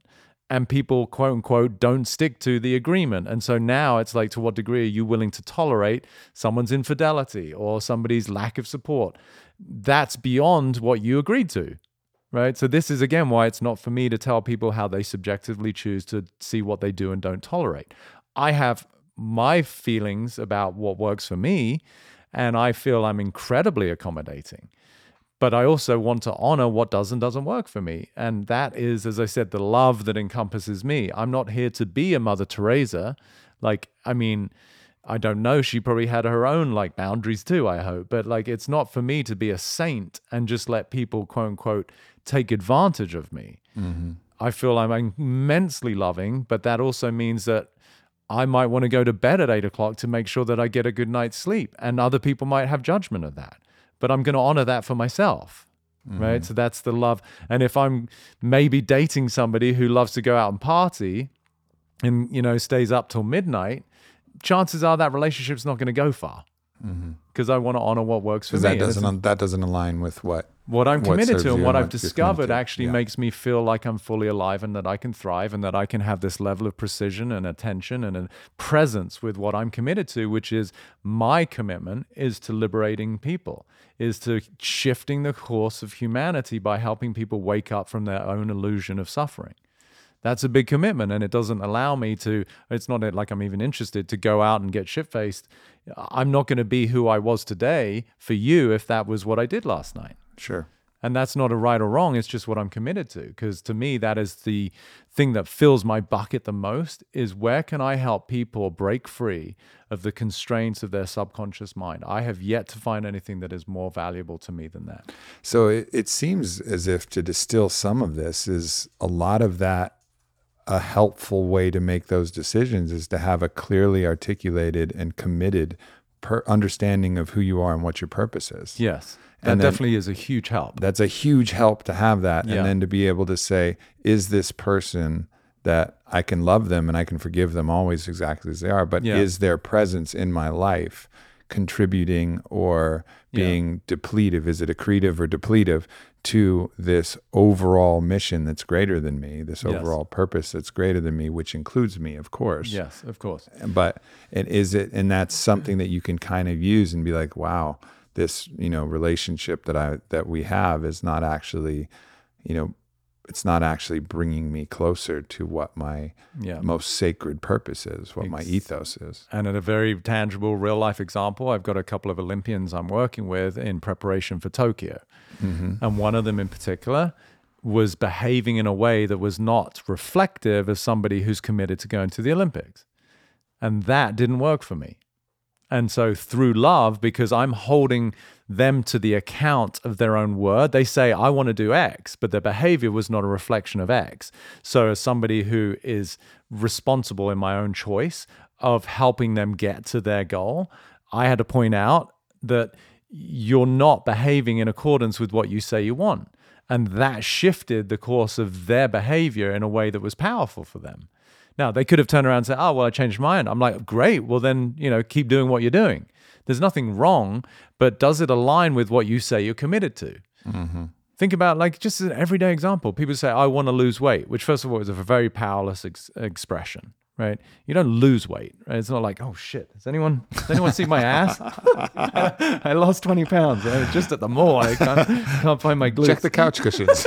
there might be some in there. so but like as a commitment to creating you know a more vital body a healthier body if somebody says that and especially now i don't know when this is going to air but like you know beginning of 2020 new year's resolutions how many people will say i want to do this or i'm committed to that but then fall short two three weeks into january In the high 90%. right? Doesn't make them bad people, but what it does show is that they don't actually understand how our language is creating our reality. And if you don't have any kind of real relationship to that, then words become cheap. And this is one of the things that I teach every parent when they say, Well, why do my kids not listen to me? I'm like, I promise you, because you say X and X doesn't happen, and they learn that your words are meaningless right? And so that's where i i'm i'm helping people to understand the power of a commitment. And to your point yes if you have a real overarching purpose that helps. But most people don't because as we said earlier in the conversation most people are just trying to survive. And that's why there's compassion. And until you go through the sort of that eye of the needle and go holy shit there's nothing wrong with me and that is now where i get to explore a new dimension as i said to you earlier that is you know where most people are living which is i'm just trying to get through the day. I mean it's difficult. Forget about a freaking purpose to like you know free the world or save humanity. Like i just want to be able to like get a nicer car and pay my rent. Mm, yeah, yeah. and that's totally okay and that's where people are at you know? Um so What, what about when, let's say, someone says something to you, yeah. but you pretty much know Mm-hmm. that they're not going to be able to stick to that word? yeah You know, it's like you guys have a clear understanding, you have an agreement, but you're Yeah. like, I know that, I know that, you know, pretty, with pretty good certainty, Yeah. you're not going to be able to meet this commitment, yeah right? Do you let them, do you let them fail? mm-hmm. Or do you at that point say, look, I just don't, I don't believe you? You know, It depends on the person. What I would, in that case, I'm because I like to be fully quote unquote accountable for my life and my responsibility in the way that I show up for people. I would be much more intrigued to ask them, why do you think you have to say that to me? Who am I in the space of who you are that doesn't allow you to be honest with me? Mhm. Right? Meaning, what what is they're what is probably it- not being honest with himself. no, for sure. So that's part of their accountability, like where they're oblivious. Right. but to really make it an empowering conversation who am i in the way that i occur to you like how you view me that right, makes you feel like whether you admire me because of my work or you look up to me so you know the little kid that wants to impress right that's all that energy is if someone's saying oh i'll do this really what they're saying is maybe i'm trying to impress you right? Yeah. We've all done that. I can remember at college, everyone talking about a book. I'd never read it, but everyone's like, oh, yeah. And I just pretended because I wanted to fit in. Like, no one's going to begrudge a 19 year old who's trying to make friends at college, you know, to lie. But it wasn't powerful. So if somebody is saying something to me that is something that I really feel isn't actually a truthful statement for them, I want to provide more love that they can say, no, I don't want to do this because I'm lazy. I'd much rather that than, oh, I'm going to impress you with all of these things I'm going to accomplish. Because at least I'm related to them. It might not be someone I want to hire, but Right, but at least uh, hey, nice to meet you. You know, I'm I'm I'm flattered that you can be that open with me. Right. This is where real families kind of get get into the meat of conversations, right? Because they feel sufficiently free with each other because they love each other. They can express their feelings honestly, Yeah. Right? And that's I and think then al- you, uh, yeah, and have the freedom to actually look at themselves honestly without Yeah. and be willing to surrender their surrender their fear of something they're attached to. Yeah. Versus we, you know, we get all dressed up and we think we have to act in a certain way depending on the environment we're in. And it's, you know, it's human, but it's not, it's just not powerful. it's mm-hmm. okay. Everyone get over each other. You know, everybody's got their fears and their trepidations. And, you know, you don't have to be like somebody for me just because you think that I have a particular view of you. You know, it's like, it's like, whoa, it's just confusing. It's like, just, just tell me what's going on. yeah, yeah. And if someone shows up and is not able to do that, then that's where the discretion and the boundary comes in. Yeah, or the opportunity to help facilitate somebody to recognize that that doesn't work, it's not powerful, and maybe they get an opportunity to grow and go, "Oh wow, you're right." Because I know from my own personal experience that I have said many things that I didn't fulfill on. Does that make me a bad person? No, I think I'm a very loving person, but I'm also human, Sure. and I'm getting better and better at honoring the things that I declare that I'm committed to. Yeah. But that's a progression just like anything. You know, you pick up any activity, a martial art, a sport, uh, playing a piano. We're all beginners at some level. And then we take on this progress of hopefully becoming a master. And the same is true in this line of work that I'm talking about. And most people are just like, you know, at the beginner stage, and it's okay. Yeah. It's all okay. More love and compassion. I'm I'm I'm about full. I'm about full of ideas and concepts and thoughts. Okay. so Ready I to don't, pop. I don't. Yeah, I don't know. I don't know if we can go farther No, without, this is without me continuing to. This is uh, such a beautiful conversation, man. I'm Yeah. so deeply grateful for it, and I'm looking forward to Yeah. integrating. You know, this this is a this is a very you know powerful and unique experience where I get to actually be a part of a Yeah. Transformation in a podcast where I was intending and believing that I was going to be interviewing you about interesting things, but in in the process, I ended up learning some incredibly important things about myself. So which is so beautiful, right? Yeah. And I'm just again like I, I to quote the end of Casablanca, like Louis, this is the start of a beautiful friendship, right? So um, I'm excited for what we get to share moving forward. I'm excited for what the viewers got to experience for themselves. Hopefully, a sense of liberation where they've had judgment for many years of something they did in their history that they've had as was wrong or bad, and um, and certainly for you, it's just really beautiful to see you know that heart get really opened, and for you to make enough space for the part of you that didn't always do things maybe in your mind that you think you should have done, and to make Yeah. space for that. That's that's a whole new world of freedom. no doubt, man, no doubt. Where can people look for you? Find you? You said you got a book coming What's out that I'm working on. out? Yes, yeah. Um, that's going to be. I think I'm going to have another product before that, which is an online course because people keep asking for more of this. So actually, Mm-hmm. it's four cool videos like this, but more intentionally working with people I'd never met before. So you sort of Mm-hmm. vicariously see their their path to freedom. Um, so really, the easiest way is through my website, petercrone.com. Uh, or now, you know, on the dizzy uh, heights of Instagram, Peter Crone Mm-hmm. official. So they're my main things. I think I just somebody just started a Facebook for me. I resisted that for a long time, but now I'm, I'm on there too. So Yeah, yeah, I'm pretty easy to find. So, beautiful, man. Yeah. Well, thank you, brother. I Oh, thank you. What a what a and, uh, joy to be with you. Like, yeah, really. likewise. Yeah, such- Likewise, so much genuinely. fun. Yeah, much love. for sure. Much love to you too, Thank and much love to all of you guys. Yeah. thank you so much. Peace.